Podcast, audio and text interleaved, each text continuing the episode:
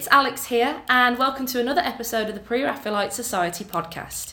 Today, I am in St Philip's Cathedral in Birmingham in the United Kingdom, and we are here today to discuss the conservation of the four fabulous stained glass windows in the cathedral. These four windows are particularly special because they are the work of Edward Burne Jones and William Morris, and they are considered to be some of the most acclaimed stained glass windows in the world. This year, these stained glass windows will be part of a special conservation project, which I'll leave our guests to tell you more about. Speaking of special guests, I am joined here by uh, today by a few from the team who are behind this incredible project. First, we have Anna, who is currently the CEO of St Philip's Cathedral. She was appointed as Director of Fundraising at Birmingham Cathedral in January 2014, following an 11 year career as charity fundraiser. She coordinated the cathedral's uh, celebrations, including a HLF funded heritage project, alongside internal refurbishment of the cathedral. Anna retained a passion for fundraising whilst leading the lay staff at Birmingham Cathedral for a period of significant restructure and recruitment. She is Vice Chair of the CAFA a director of the Association of English Cathedrals, and sits on the Church Commissioners Bishoprics and Cathedrals Committee. Rhian is the cathedral's activities and interpretation officer. She started her career as a costume curator and has worked for English Heritage as a museum development officer and in the public library system. After a spell running the National Trust's learning programmes, she moved to the SS Great Britain Trust in Bristol, as Director of Interpretation, Collections and Education, and later Deputy CEO. She's now also a museum and heritage consultant specialising in interpretation, change management, and visitor experience. And lastly, we have Clare Mardle from Holywell Glass, who's behind the conservation process of these beautiful stained glass windows. She also holds a master's degree in stained glass conservation and heritage management from the University of York, which is one of the leading institutions in the field. Thank you all for. I felt like that was a massive introduction, but thank you all so much for joining me at this beautiful location. Um, shall we start with you then, Anna? Shall we ask you about these stained glass windows? Um, can you tell us a little bit more about them? Tell us a bit more about their makers as well. Yeah, Alex, I can tell you a bit more about the windows and about what it's like to live with them day in and day out in the cathedral. I'm not an expert in um, in Burne Jones or Morris, but um, the ladies around the table are much more um, in tune with that side of things. But um, living with the windows, um, it's they are amazing. So if you sit in the cathedral and the sun shines through and the girls' choir are rehearsing, and the sun's shining through the ascension window and you've got the cathedral to yourself, it is spectacular and moving and amazing. They are world class stained glass. So just having that opportunity to to live with them and be with that every day is it's really really special. Um, Rhian, you're more of a pre-Raphaelite boffin than I am, so you might want to say a bit more about about Burne Jones and Morris. I mean, Burne Jones's connection with the cathedral started when he was baptised. He was baptised in the cathedral um, and lived just down the road on Bennett's Hill and went to school in Birmingham, so he's a proper Brummy boy. We love and that. I have read things that say that he wasn't awfully keen on Birmingham by the time he left. but nonetheless, he can't shake the fact that he he was baptised here, so he's got that you know connection from birth with the cathedral. Well, I think it's. I think he really was a Brummy boy, and I think I think he really loved his hometown. I think he had quite a sad childhood because his mother died um, just after he was born. So, and I think he had a very hard upbringing. Um, but I think he did love Birmingham, and um, when he went to Oxford, which his father scrimped and saved so that he could do. When he went to Oxford, he stuck with his Birmingham friends and they became part of what was known as the Birmingham set at Oxford. And I think he really retained that sense of being a Brummie. Um, and I think when he came to do the windows, it was a real source of pride. And of course, he came back with Morris to teach at the School of Art here and um, retained a love of the city and a, a real respect for the sort of duality of Birmingham, which of course continues in that it's a city that that celebrates the industrial, but also has this marvelous, um, creative, and yet unpretentious side as well, which is one of the things that those of us who love the city really love about it, that it is completely without side and without pretension. It celebrates the industrial, but it also celebrates the intensely creative and artistic as well. And Burne Jones loved that and continued to love it. And Morris, although he'd had a privileged upbringing and was much wealthier than Burne Jones, and in fact supported him financially with sort of handouts throughout his life, also came to love it as well. So I think Birmingham was really important to Burne Jones, and I think that was one of the reasons he loved to do the windows here because it, it gave him a chance to really celebrate his hometown and to to bring some joy. He and Morris both felt very strongly that art should be public and that it should be something that everybody could enjoy. So for Burne Jones to be able to create these fabulous windows that were the most public of public art, really, because here they are. Um, for us, they're bang in the middle of the city. Of course, the cathedral was was at that point on the edge of the city and was then, of course, a, only a parish church. Um, but it was still a, a, hugely important public building. For, for Burne Jones and Morris, that was really important that people could see these windows all the time. They weren't shut away somewhere. That was to, to bring that joy into people's lives was something that was hugely important to both men. And I think it's it's important to remember that. And as Anna said, it brings joy into the lives of, of all of us who are lucky enough to be here regularly. And you see it in the faces of visitors who mm-hmm. walk in who've never seen the windows before. Oh, you see people in tears when they leave the cathedral. And certainly um, last year we had a huge number of visitors coming for the Commonwealth Games, and then when we were in the 10 day mourning period for the Queen.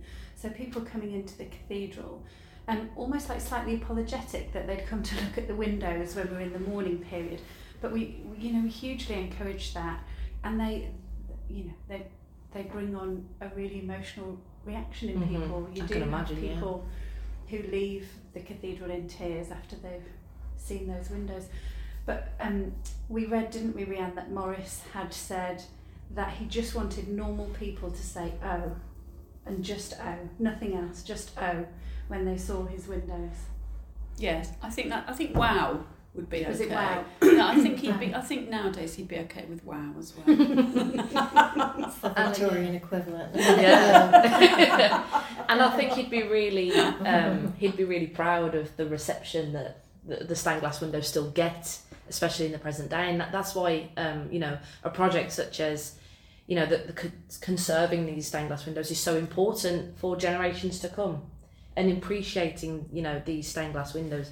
And could you tell us, sort of tell our listeners a little bit more about um, the windows themselves? So maybe what they depict, or um, you know, the motivations behind the windows. Um, anything a little bit more about Burne Jones's relationship with them and uh, his part in them, as well as Morris's.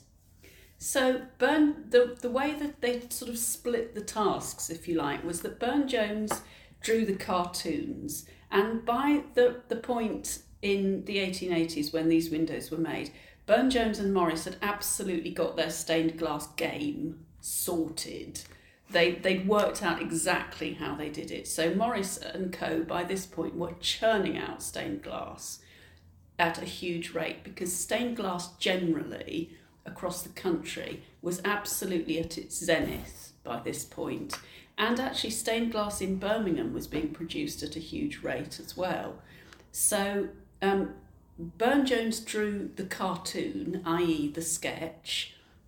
He may have had people to help him do that. But then Morris and Co., the workshop, produced the, the windows.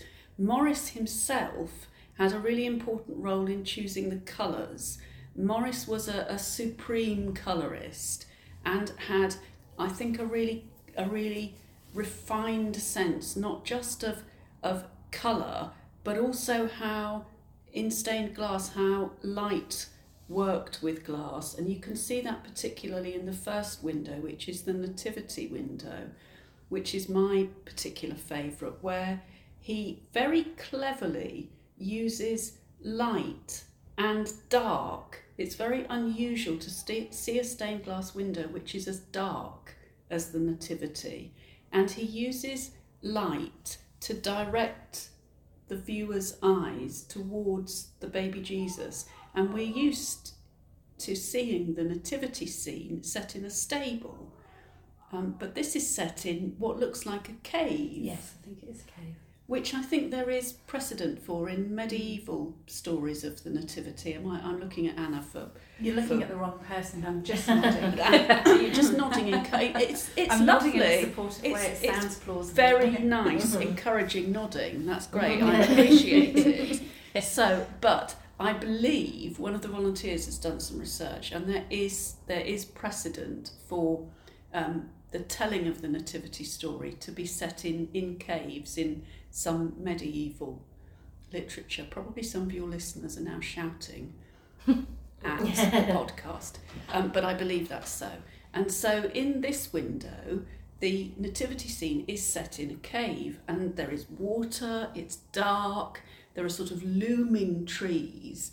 It's all very dark, but Morris has cleverly used light to sort of beam a kind of spotlight onto the baby Jesus, and it's enormously striking and enormously strange.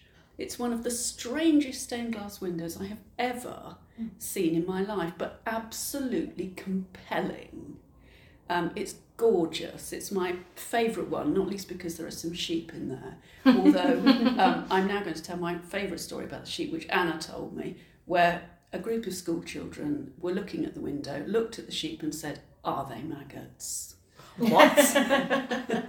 And I can never look at that window the same How again. They're How in can quite I- a cluster. I was going to say. Uh, but uh, obviously they are now it's now the window of the maggots um, but it that window really does show morris's sort of bravura uh, ability to manage stained glass and light and the lack of light so you can really see um, how he manipulated his, his real ability to manipulate the light with stained glass. So that was his role. So they had very, very specific roles that it was Burne Jones did the design and then Morris picked the colours and they just worked fabulously together.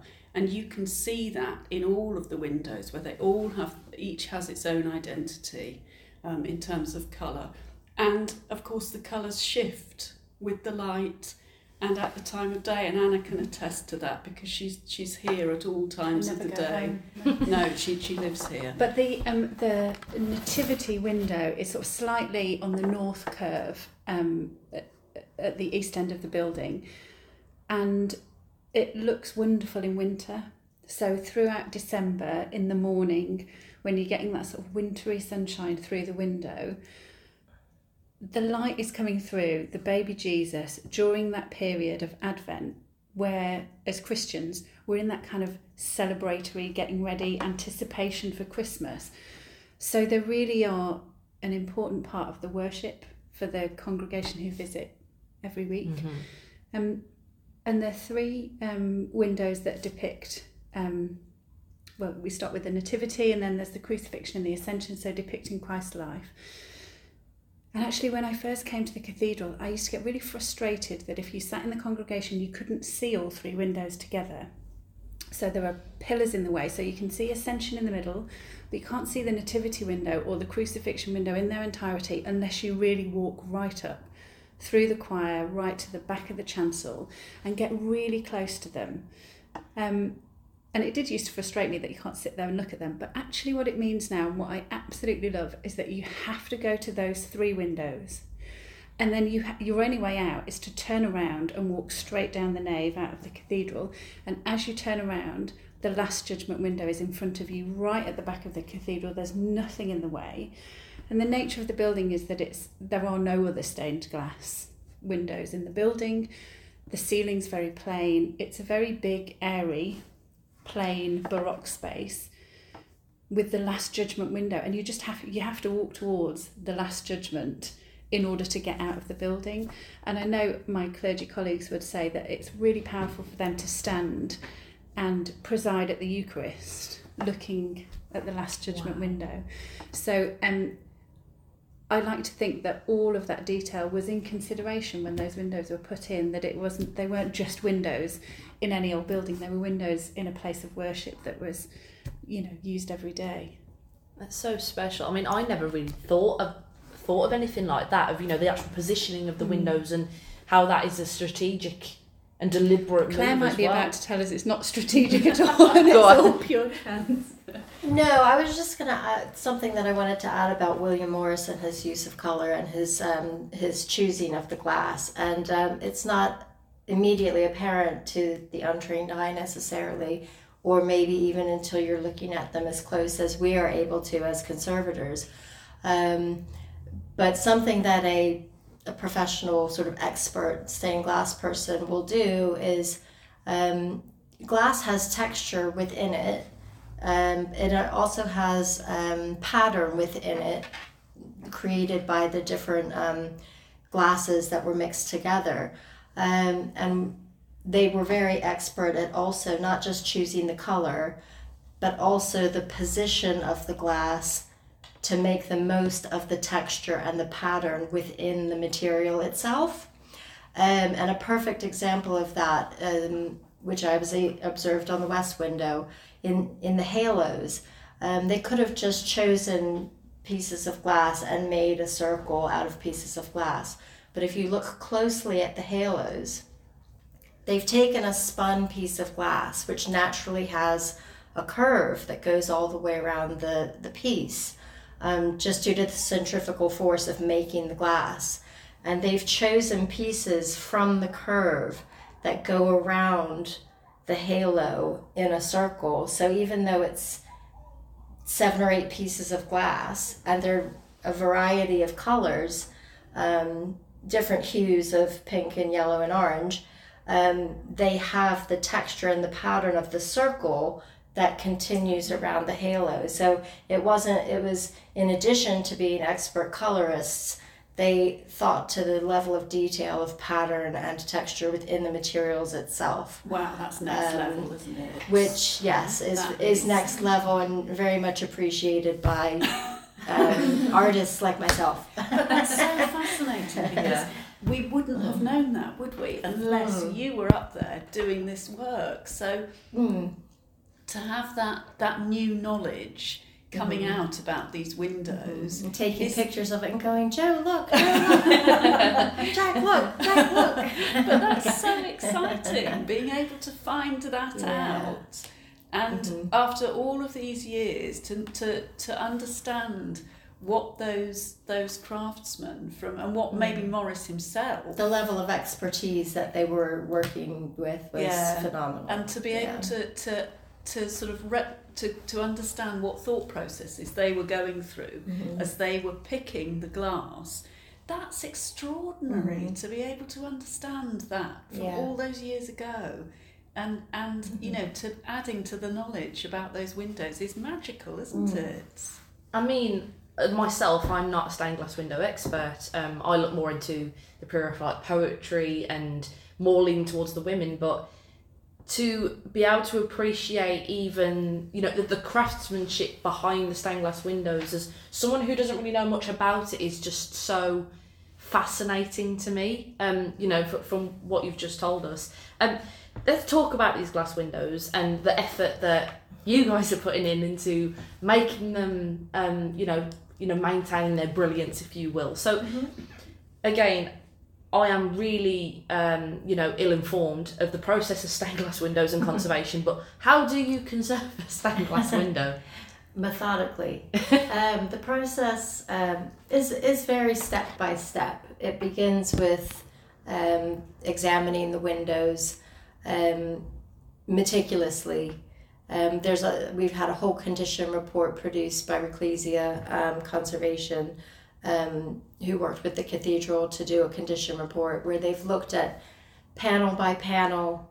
Um, so it, it might not be obvious to the, the untrained eye that a window of that size is actually composed of it's about 20 odd individual panels of glass um, and you look at the panel by panel and, and even piece of glass by piece of glass, um, and you're looking for any damage to the lead, if there's breaks at the joints, if there's bowing, um, if there's broken pieces of glass, if the the mortar at the edges is loose. Um, so you go through methodically and prepare a report, and from that report, um, between the architect, um, the cathedral, um, and the stained glass conservators, you know, our company, um, decisions are made as to what's critical, what needs to be repaired. Um, it's a balancing act between budget, of course, that's always a consideration, um, but also um, there is an element of working on stained glass that creates risk in itself. Obviously, taking panels out, passing them down a scaffold, transporting them in a van. So you th- we think very critically about before we take something out of the building.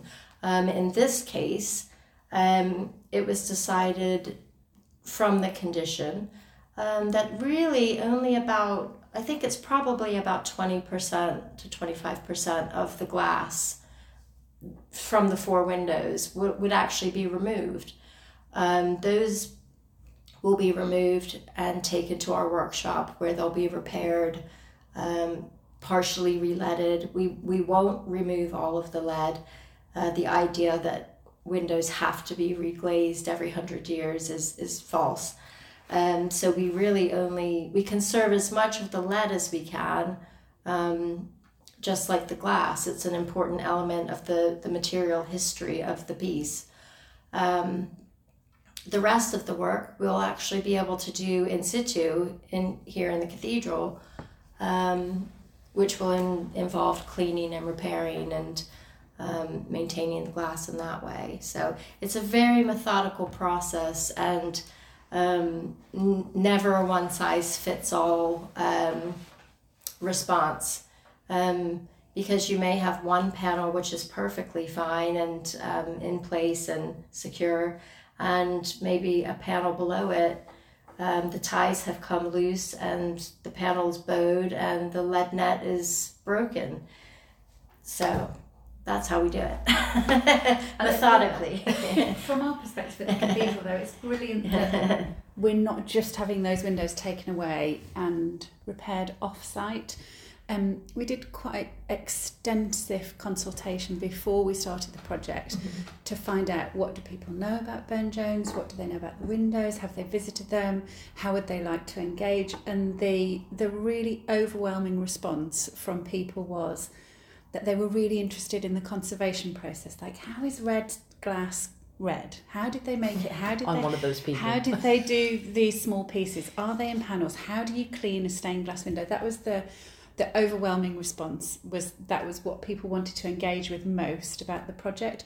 So the fact that we've got Clare and her colleagues on site and that we've got scaffolding that people will be able to access and watch conservation in action is really brilliant. I don't know how you're going to feel about it, Clare, by October when people have been watching you work all over the summer. But Well, we um, I mean, we usually, often we work in small churches, um, parish churches, or you know, we might be in deepest heart of Cornwall. So we often um, don't have um, a buffer, if you will, of tour guides and vergers and other people, um, and the public are not shy. They will stand at the bottom of the scaffold and say, you know, what are you doing up there? And we often talk to people, you know, the public, uh, about what we do. And um, most, you know, most of us like talking to the public because we're excited about what we're working on. Um, most of us do it because we really love stained glass. So we get excited when somebody else shares that, you know, as much interest as we, we have. So it'll be fine. Um, so, how you know throughout the process, have you discovered anything um, new or particularly interesting? Um, because I, I, again, I don't really know the the story behind these these windows as such in terms of restoration, but um, have you found or uncovered anything of significance throughout the process? Um, well, it I don't know if I'd say it was a discovery, but there is an unusual aspect to these windows in that the windows are longer, taller, I should say, on the outside than they are on the inside. And um, we've um, been discussing it just amongst ourselves recently because we were wondering why it was that way. Um, and it was to do with a um, an extension of the choir area that was done in the 1850s. Um, and there was, um, due to elevation of the land and the altar, um, there was a difference in height that he wanted to compensate for. On the outside, he wanted it to look as tall as the other windows, but on the inside, he wanted a certain perspective looking up the nave. Um, so that's very unusual. I've never seen stained glass panels that were then covered over with joinery, you know, wooden paneling. Um, but it was very purposeful and very for a very specific reason. Um, and we've, um, in the process of the work that we're doing, have taken part of that paneling away. Um, and now, for the first time, really, I think since they were put in, have been able to see the stained glass behind the panel with light shining behind it. So I think that's been pretty exciting for everybody here. I mean, it was for Yeah. us. Yeah. Yeah, So, I mean, I mean, when thinking about um, you know, the the deliberate things that Burne Jones and Morris must have done, and you know, even down to the pattern work, down down to the you know the, the different layers of glass, to um, you know different saturations of colours and everything. It's, it's all it's all news to me, and this you know I'm learning so much today thanks to you three. And what was the reception? Does anyone know about the reception of these windows? Were they proud of their work? Um, I hope that they were. Um, but were they were they proud of it? Were they? But what's the significance of them being in Birmingham? And you know, I, I'm just really interested in. Um, were they were they impressed or proud of their finished piece? Uh, I'm not sure. We we know we know that um, by the time the Last Judgment was installed, Morris had died. So um, and that's one of obviously one of Burne Jones's later pieces of stained glass. We know that I think we know that the cathedral were pleased that they've always been a kind of crowning glory of the cathedral. Um, but I think Burne Jones was really prolific with stained glass. I mean, there is a lot of Burne Jones stained glass around. Um, one thing with the windows um, that the guides had told me was that um, they had initially been down to do one window, Yeah, that's and they did the one window. And so they must have really loved it or been happy with it, the congregation, because then they found funding through a local um, patroness um, to do three more. So they liked him enough to do three more. Yeah, so Um, so um, there was a, a a local woman, Emma Villers-Wilkes, who was from a wealthy family, and she'd inherited all of her family's wealth. They'd made their money in copper, and um, she'd inherited all that money, and she was um, wanting to have a window as a memorial to her brother.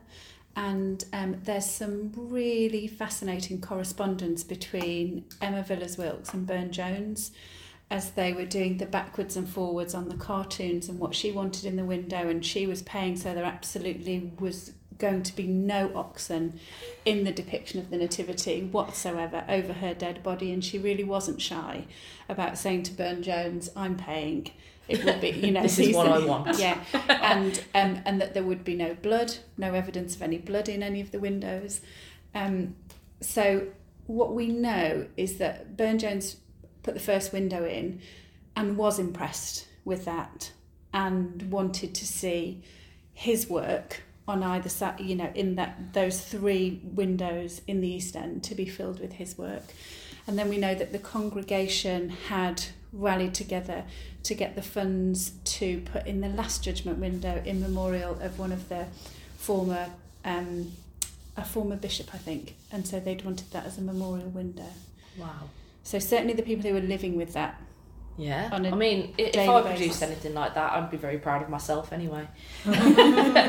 um, so let, let's talk about what is really important here. One of our final points, I think. Why are conservation projects like this so important? Why are they still happening? Why do they need to happen? I'm opening this all to all three of you at this point. Uh, well, I've given this a lot of thought. um, Burne Jones, if this was any other material, this would be in a museum. Tapestries, um, paintings, um, what have you. They, they would be in a museum behind glass and um, environmentally controlled conditions, um, you know, traveling the world on tours and special exhibits. Um, because they're stained glass in a building, um, they have a function, um, but they are still pieces of art. They're artworks. And they have to be protected and maintained um, so that, you know, they don't, so that they're available for future generations to see, as we mentioned, but also for their intrinsic artistic merit. Um, I have pretty strong feelings about uh, cathedrals in general as uh, community resources. Um, you know, whether somebody is religious or not religious, or I think that for a community to have a cathedral as a resource for um, architecture, art, um, uh, just as a cultural um, touchstone, um, I think is really important and it would be such a loss if it weren't here. Um, as was mentioned earlier, I mean, this cathedral is open seven days a week. Um, I think from seven thirty to seven thirty for people to come in and sit and you know be quiet and contemplate, or to look at Georgian architecture and pre-Raphaelite art, and that you know it might not be something that they could see anywhere else. Whereas it's right here for for the the taking. Mm-hmm. Um, so to me, that's why it's important to maintain and to conserve. And I think for me, conservation projects provide a way in for people, and people who might think pre-Raphaelites are boring or pre-Raphaelite art is not for them or it's difficult. Um, will be really interested in a scaffold tower. Or um, they want to put on a hard hat or they like heights. Obviously mad. Um, but for them the, the, the actual art of conservation or the, the process of it that may be their way in and they may then become interested in as Clare says the, these fabulous pieces of art or the pre-Raphaelites, you, they may become addicted to your podcast, who knows? you know, they may want to find out more about Burne Jones or they may want to go to, you know, uh, uh, the City Art Gallery in Birmingham, which is, you know, pre-Raphaelite central. You know, that it may set them off on some kind of marvellous journey, but conservation in action is a really great way in for lots of other people um, that, that the pre-Raphaelites themselves or art or stained glass may be, may seem dull, but, but to, to find their way in through this route may work for some people and, and I've seen it happen myself in, in other situations. And so for me, it can be a really powerful entry point for some people, mm-hmm. which I think is brilliant. Absolutely, absolutely. And for me, it's that um, that my job at the cathedral is a privilege and it really is a privilege. And it's really about being custodians for our generation. So we work or we worship in the cathedral for you know for me I've been here nearly a decade and we've had people in the congregation worshipping for several decades. But in the life of the building and in the life of those windows that's quite a short period of time so we've got this window of opportunity to be custodians, to do the right thing, to preserve what's there, to pass that on. Because if I sit and it warms my heart to look at those windows, then I want it to warm my, my great grandchildren's hearts as well, you know, that they can come in and have that same experience. And it really is as simple as that for me. We've got a duty of care to those windows. Very well said, all three of you. That was lovely. Um, so, just before I close off the podcast um, episode, I thought I'd just give you the quick opportunity. When is it open to the public to put the hard hats on and to so have a look around? From June, um, I'm going to give you largely the dates, and there will be some exceptions because we're a living, working church yeah, and, and, and things differ. But broadly, from June all through the summer, on a Monday, Tuesday, Thursday, and Saturday, between midday and three in the afternoons, there'll be opportunities for a half hour scaffolding tour. So it's not climbing a ladder, it's a staircase, so it makes it a wee bit more accessible. But we'll have guides on site so that people can go up the scaffolding and watch Clare do her thing. I mean, we'll be oh, signing absolutely. autographs as well. I, I was going to say I'm going to get my autograph today, but I absolutely will be back. I, I'll tell you that much. Um, Is that, um, yeah. They have to pre-book that. yeah, through Yeah. Eventbrite, which ca- you can find that link through the cathedral website. Brilliant. And is there any way that the public can, um, I don't know, is there a donation part of the whole process, or can they donate to the cathedral in any way, or Yeah, absolutely. People can donate if they're in the cathedral. They can donate via our website. The um, the scaffolding tours and some of our other tours and some of the other engagement opportunities that people will see are largely free. Um, but if people come and they enjoy a tour and they want to pop a donation in, it would be very gratefully received. oh, brilliant. Well, I think I do have some spare spare change on my way out, but We uh, won't let you leave. held to ransom. Um, but thank you all so much. Um, it's been an absolute pleasure to talk to you about all things Burne Jones and the cathedral itself, and it really is a special place. Um, so I'd recommend all of our listeners, if you are in or around the area or can get yourselves here, then I would absolutely recommend that you play. Um, you know, you you spend a little bit of time here and really appreciate the beauty of the cathedral and what is left of the windows at this stage. Um, so thank you all for listening, and uh, we look forward to hearing from you again for the next episode of the Pre-Raphaelite podcast.